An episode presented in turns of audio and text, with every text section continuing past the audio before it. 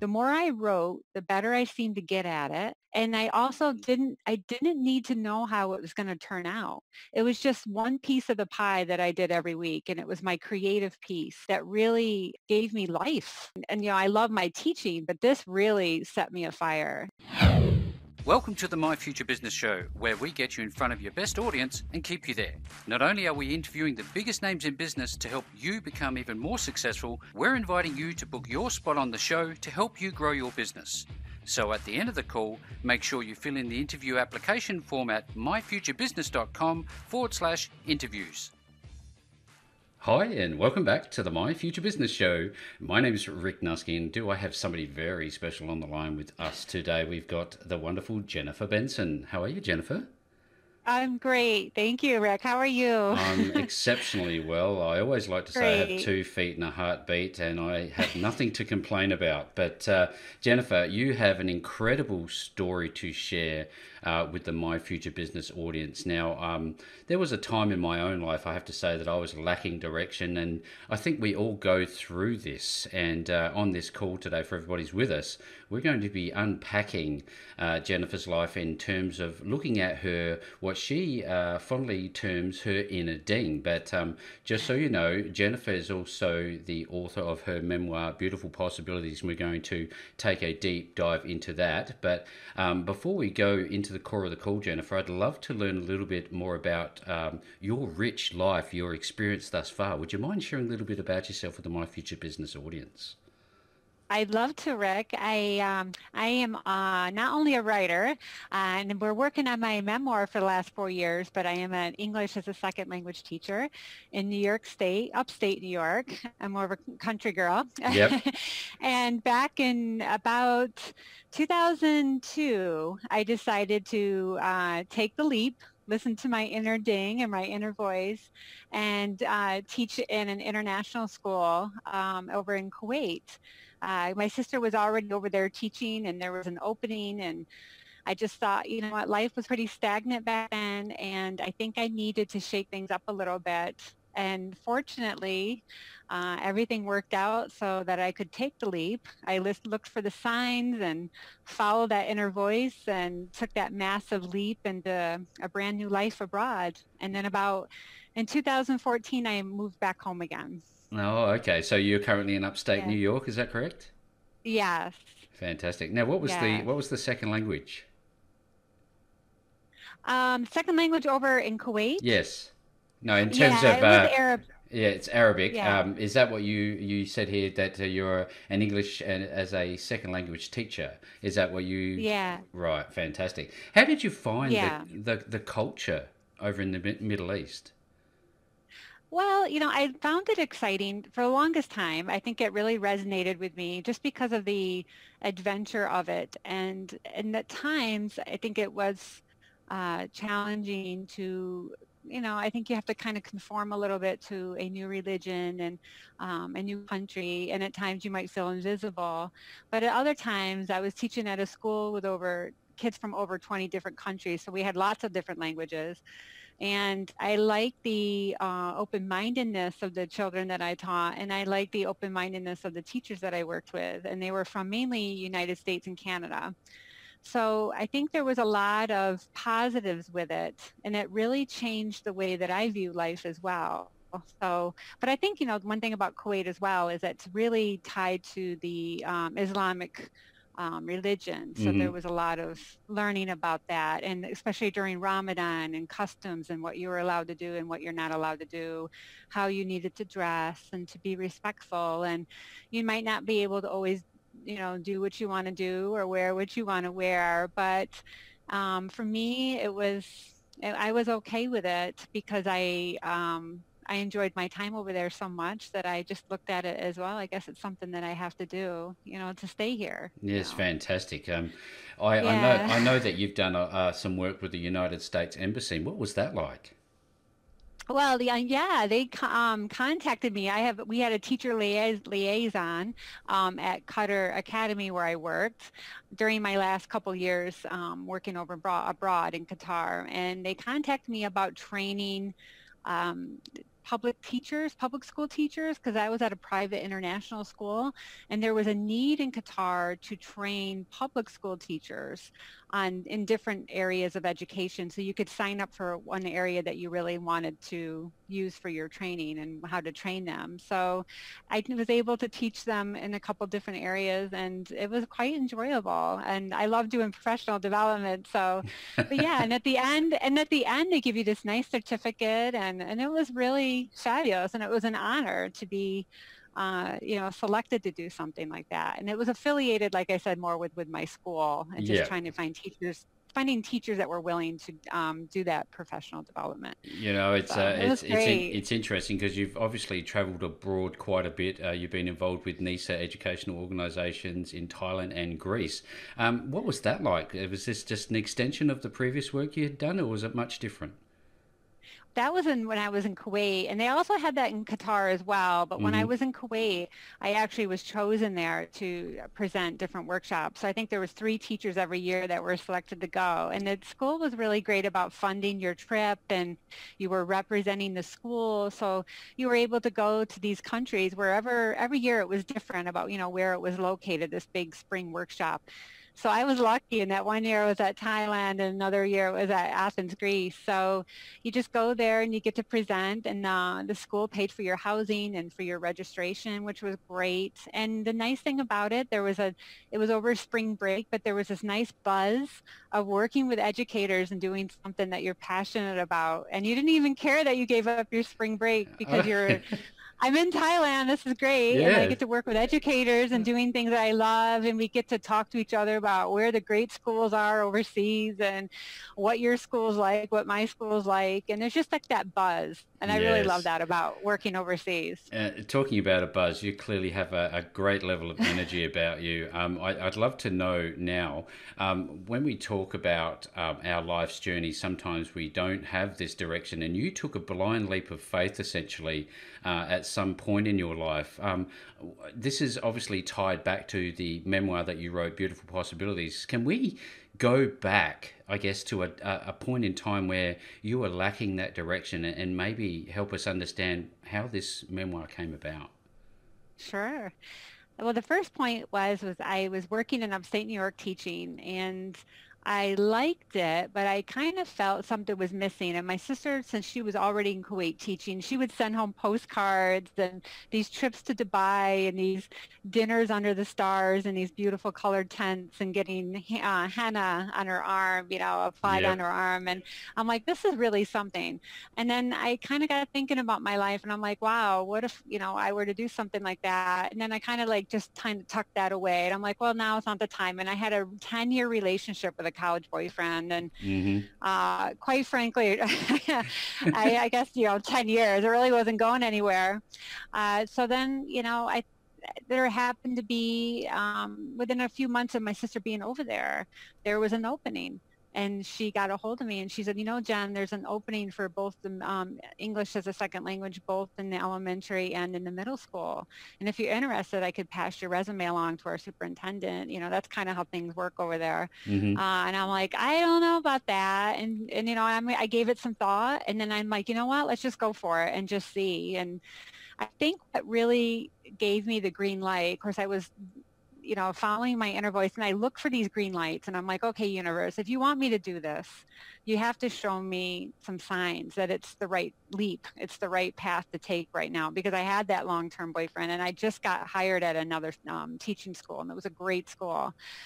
So I think somehow along the line, the idea came into my head, like, why don't you just ask for a sabbatical, like a one-year leave from your school, and just see what they say? Because mm-hmm. the contract in Kuwait was for uh, two years, but she was the superintendent was willing to give me one year, so there was another green light.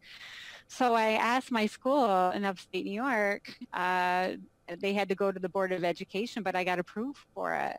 And I think that was the final green light. And I'm like, okay, I have, I can come back to my job after a year if I don't like it. I, I think I was pretty covered and it made me feel more secure about taking that leap.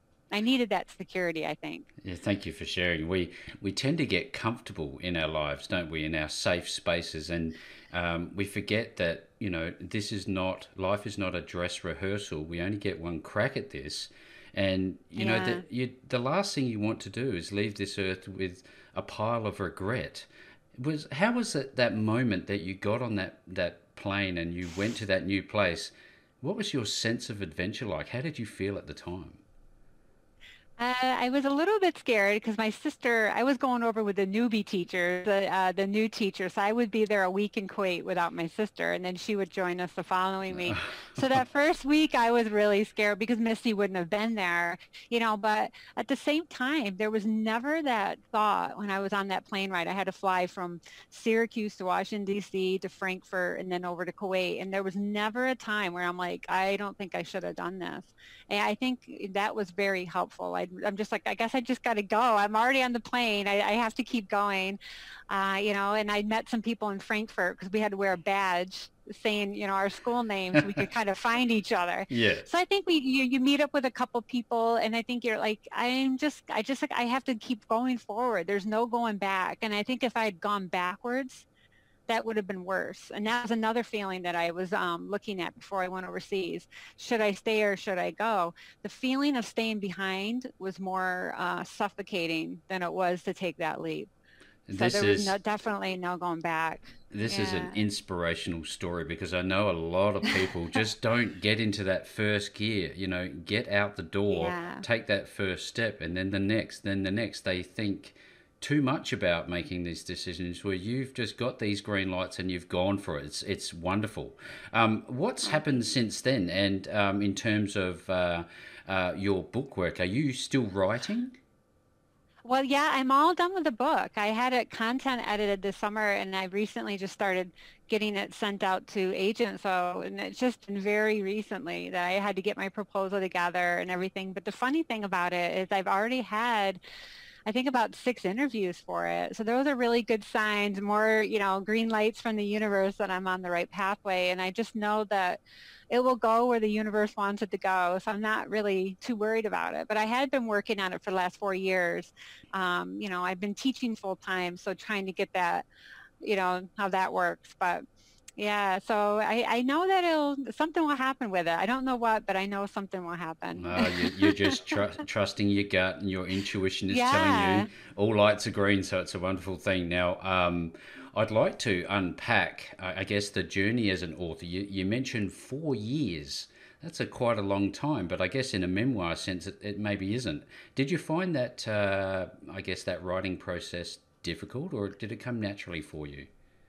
You know, uh, Rick, actually, you know, you start this thing out, and I was looking at my journal articles that I wrote from overseas, especially in the last few years. The last few years when I was in Qatar, it just never felt right, and I knew I needed to come back home.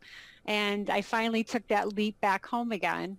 And I kept my journal articles and I was looking at them. I'm like, I'm just going to start writing something. And I don't know the big picture yet. I didn't even know it was going to be a memoir but I started writing a little bit more detailed about, okay, what if I talked about this journey about how I decided to go overseas, what that life was like as an expat and a woman, and then that decision to come back home again. So there, uh, so what if I wrote about it? So I think you, yeah, you take this journey on about, you know, writing.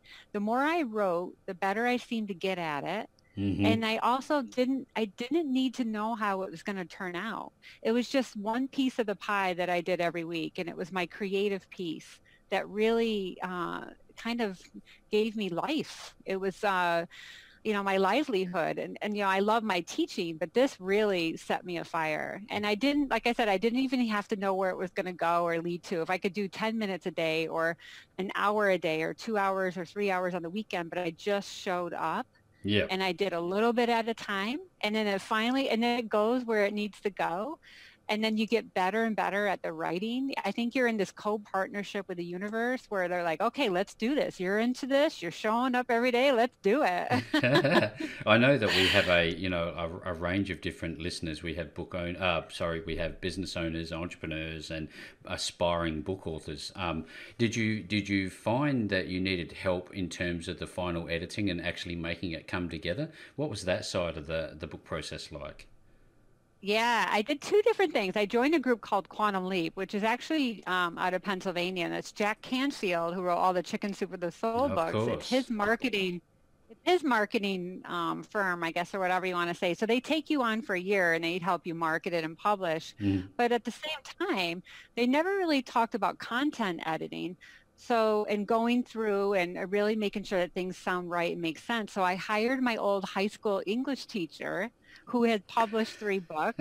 she went through my whole book this summer, and everything. And she left everything in black ink um, on my um, on the computer. I guess my my Microsoft Word copy. That was fine. The text that was in black was fine. The stuff that she highlighted in green needed more conversation, more dialogue, more showing.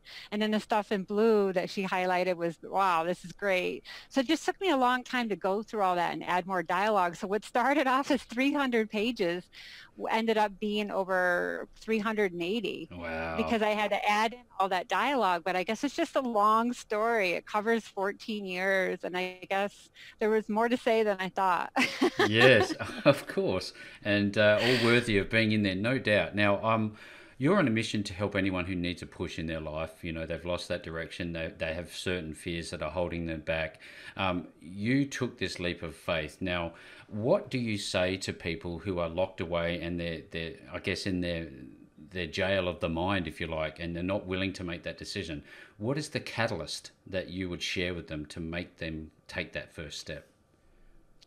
Yeah, I think the first thing is that there's an, awareness that's some there that you want something more or something different in life. And then you just i kind of handed it over to universe and i say okay I, i'm feeling these things. I'm curious about something. I'm interested about something.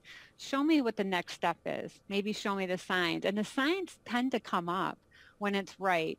And don't be afraid of you know, uh, one thing about myself, I did not know how this whole thing was going to play out. Going to the Middle East was never the vision that I, I had for myself when I was in high school or college or throughout my 20s. I didn't go over there until I was 31. Yeah. So it just was never part of the vision I had for myself. But at the same time, I took the leap and I did not worry about – how long am I going to be over here? What's it going to look like? Do I need to know everything that's going to happen ahead of time? No, I just kind of went along and handled it as I went. And I think that was the key. I, you don't need to have, and just like with my memoir as well, you don't need to have it all figured out. You get curious about something and you ask the universe to show you more signs or to take what step do I need to take next. And it seems to come about uh, you know, and it, the universe has a way of showing you, and then you get deeper into it and deeper into it, and more and more pathways seem to, you know, pop up, you know. And I, like I said, you don't need to have the whole picture. You just start. You just kind of, I, I always use this term, chip away at it. Yes. I was chipping, I was chipping away at this book, and when I say chip away at it, there's no pressure because I didn't know where it was going to go. I didn't even know it was going to be a book at the time, but it was something I dabbled in because I, I wanted that creativity piece in my life. Or, you know, you might want something different or job change or a career change. And I just kind of got curious about what I wanted to do and I asked for the signs and I looked for the green lights. Once I asked for the signs, I looked for those coincidences, those, you know, the, the green lights, the thumbs up, just to kind of show me. And then, there's there's a little bit of there's a little bit of um, life by design, but there's also a little bit of um, allowing the universe to bounce you around a little bit. Is there a balance between yeah. the two? Do you think? I think so. You know, like sometimes, uh, you know, it's you might even think you're doing the wrong thing. When I first came home, you know, I met my ex-husband David overseas. He took my sister's job over when she was teaching middle school French, and mm-hmm. David mm-hmm. and I were together for over ten years overseas. And it got, and we were married, and it got to that point where I'm like, I don't want to do this. I need to go back home again. And that was into my 14th year. And he's like, Well, I need to stay overseas. Mm-hmm. So then I I had to take that leap back home, and I knew what a sacrifice it was. And I knew that there might be loss involved. And we tried to make a long distance thing work out, but it, it just didn't after just a couple years. But yeah. at the same time, you're filled at times, you know, and, and it's natural to have fear and to know that, oh my gosh, I might lose David over this. I might, I'm going to have to sacrifice some things. But I think part of that is propelling you into something that's a better fit for you and, and, a better way of life for you because ultimately I'm happier than I've ever been. You know, as much as I love my overseas, it just kind of wore it wore itself out and I changed. My perspectives changed and my values changed and I wanted to be back home again with family. But you know, but there might be times when you feel like I really and you second guess yourself and because it's hard or because it's challenging, but that doesn't mean you're on the wrong track. I know with me, I just had to wait it out and just see. And I, you know, and I could always change course down the road if I really, really felt it. But I think I needed to give it that time that it deserved. There's some sage know? advice in there, you know, um, you know, just resetting each and every day. You've talked about some of the life challenges that you've faced, but one of the most significant that I, at least I see through your bio is the 2004 tsunami. Uh, were you there, and what was that like? I can only imagine. Yeah, Dave, well, David and I were there that morning. You know, the, the previous few mornings we were in Railay, which is off from Krabi in southern Thailand and we had gone out kayaking to these little tiny pieces of oh. I don't know oh. like rock uh, out in the water. But the day of the tsunami, the 26th I believe it was, we had woken up. We had gotten up late, thank goodness, because we we're early risers, and we got down to the beach. Everyone was looking out. We were getting ready to have breakfast and David took off to go visit a dive shop and then people were just headed down. I thought there was a beached animal or something. I'm like, what is going on? The water had receded back.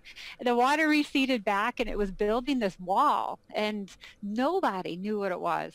So people were really going far out there, out into where the uh, the boats and stuff were beached and uh, just trying to scratch their head, wondering what it was. But I looked behind me and I heard some Thai waitresses crying. Like I knew something was not right and you get these little hints and these little clues once again and finally one of the first waves i think there was like three of them that were mm-hmm. really big we didn't we hadn't known there was an earthquake no one knew so the first wave came in and a dive instructor was down there on the beach and she finally came out of her little shop and she said run run, run. you gotta run you gotta oh, get out of here she was the only one that recognized it i never would have because you know in upstate new york we just don't have those things and it no. you know, it just i was not familiar with it and you know so people did start to run but um, yeah, nobody knew, you know. And luckily, we ran up to higher ground where our hotel was, so we kind of already knew the pathway. But yep. we lived through that. But like, if it wasn't for her,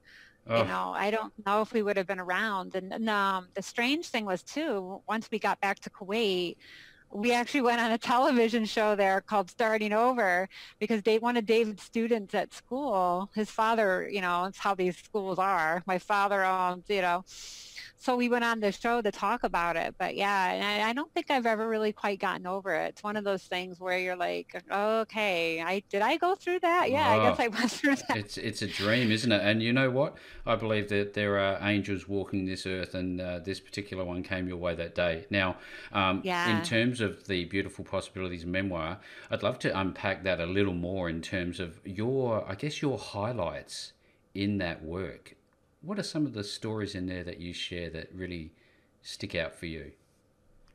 I think uh, you know that first year in Qatar, or in sorry, in Kuwait was a big one. That was a year that I was with my sister, uh, and we uh, we traveled together for the first time. We went to Thailand and Cambodia, and that was a big deal. Um, but also, when right when we got back after Christmas, the whole Gulf War thing started oh, yes. um, happening again. So right at that point, uh, you know, we were afraid of Iraq invading, and so the school was trying to figure out where to send all of its teachers because uh, there came a point where the American embassy said you need to leave.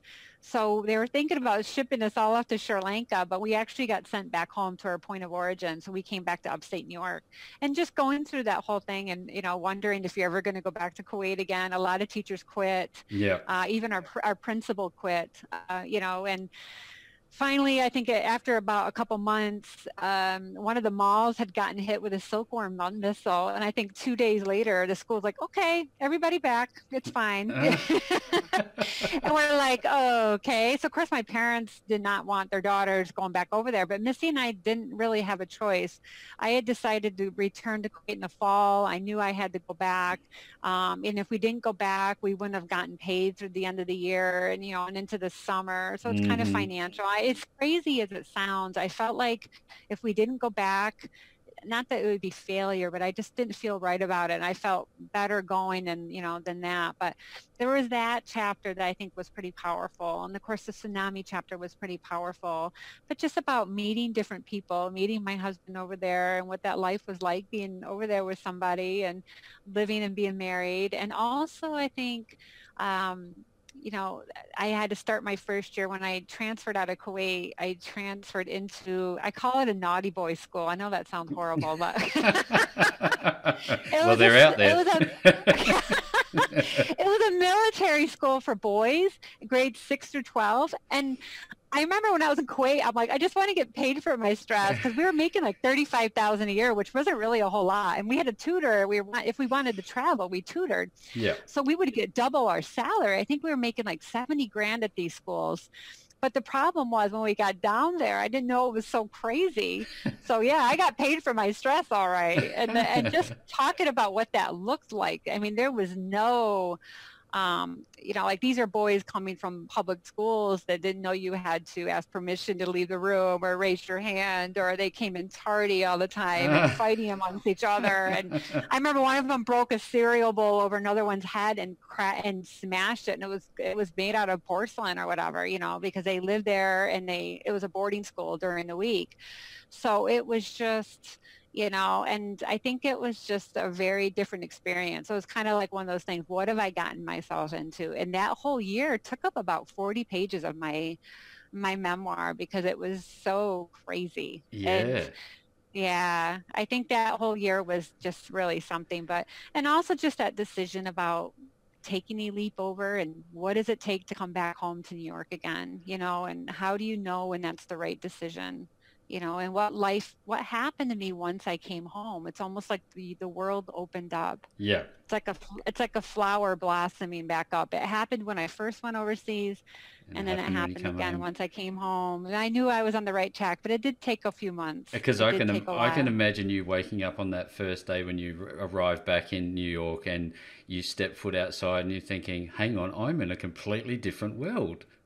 Yeah, and I don't have to get back on that plane again in August. Every August. I remember in August, yeah, the last few years, I'd have to go back kicking and screaming. I just did not want to leave, you know, the green, the nature, the community, you know, uh, my friends, my family. And, and I, I started thinking, why am I doing this? You know, and I hung on for David, you know, about four extra years than I think I wanted to. Mm-hmm. And finally, I'm like, I can't do this anymore. Well, you know, this... it was this is yeah. so. This has been a wonderful call. The the insights to just how we should, I guess, navigate our way through life and give give ourselves direction is just inspirational. Thank you so very much for sharing. Now, um, thank you, Rick. Yes, no no problems at all. I I wonder, are you putting pen to paper again? In the future? Oh, I definitely something else will come my way. There will be another inner ding. there will be another inner ding, and then I'll you know get inspired to do something. So I I'm haven't also, decided yet. But... I, am also looking um, at uh, the fact that you had been published on uh, Dr. Susan Jeffers' website. Feel the yeah. fear and do it anyway. Can you tell us a little bit about that part of the experience for you? Yeah, she was a major uh, influence on me when I was in my struggling in Qatar. I found her book on Amazon and I got the Kindle version of it. And she talked about how how whole is your life. So she had these nine squares, mm-hmm. and she, and you you put in how do you spend your time during the week? What are the things that really matter to you? And I looked at my squares, and I had David, work, working out and exercising at work, and friends from work. I'm like, oh, and going to the mall and getting pedicures. And I'm like, this just isn't fulfilling anymore other than David. I'm like, what am I doing? You know, so I knew that there were a lot of things, you know, and I went overseas to pay off college loans and to travel and to see the world and to, you know, and to get away from the 10 year relationship that wasn't going anywhere. I kind of wanted a break from that, which I got. Mm-hmm. But then by the end, you know, like where's community where you see, you feel invisible a lot of the time being in another country. And yeah. that kind of hung on for all 14 years. So I wanted the family again. My parents were in their 70s. I wanted nature. I wanted pine trees. I wanted fall and the changing of the leaves and yes. i'm like I need those things in my life again. My values are very different. So she got me to, you know, really think about coming home. And then I contacted her husband and told him about you know um, my book and he wants he's like oh my god i want to read it because susan's in there a lot especially toward the end. And then he told me about her website and he said we do a feel the fear and do it anyway story every month. You got to write it up and send it in. So i did and then they kept it on there for three months. So wow. i'm really honored that they kept it on that long yeah. Well thank you that so was much. so nice. Uh, there, yeah. there is just so much to unpack in this uh, wonderful life journey that you're experiencing. I, I wonder when people want to um, find you and they want to purchase this memoir, where are they going to find it? Well, you know, initially I think the best place to start is on my Facebook author page. So it's Jennifer Benson Author. So that would be a great start. And I have a website, uh, Jennifer Benson Author on GoDaddy. Mm-hmm. You can find me on there. I think if you just Google me and put Jennifer Benson author, I think those things will come up. But my Facebook page and my GoDaddy page are probably my two that I use a lot. And then I use my um, Instagram, so that's Jen Ben one two three. I love it. Great. So that's my Instagram. yeah. So yeah. So I mean, I'm out there. So, and then once my book comes out, uh, we're gonna, you know, have it on Amazon. But I think, you know, leading up to it, I think those are the best best places to you know get the information about it and see what's going on with it you know and you know, keep my fingers crossed yeah. It's going to be yeah. an inspirational read, no doubt. Now, I'm going to make sure for everybody who's on the call with us today that you have links back to Jennifer. It doesn't matter if it's Facebook, Instagram, or her website. You will find links back to Jennifer no matter where you see this wonderful interview. And with that being said, Jennifer, I'd just like to stop and say thank you so very much for spending some time with me on the My Future Business Show today. Rick, thank you so much for having me on today. I'm so thankful. Thank you so much. Thanks for joining us today. If you enjoyed the call, then make sure to subscribe, leave a comment, share us with your friends, and book your spot on the show at myfuturebusiness.com forward slash interviews.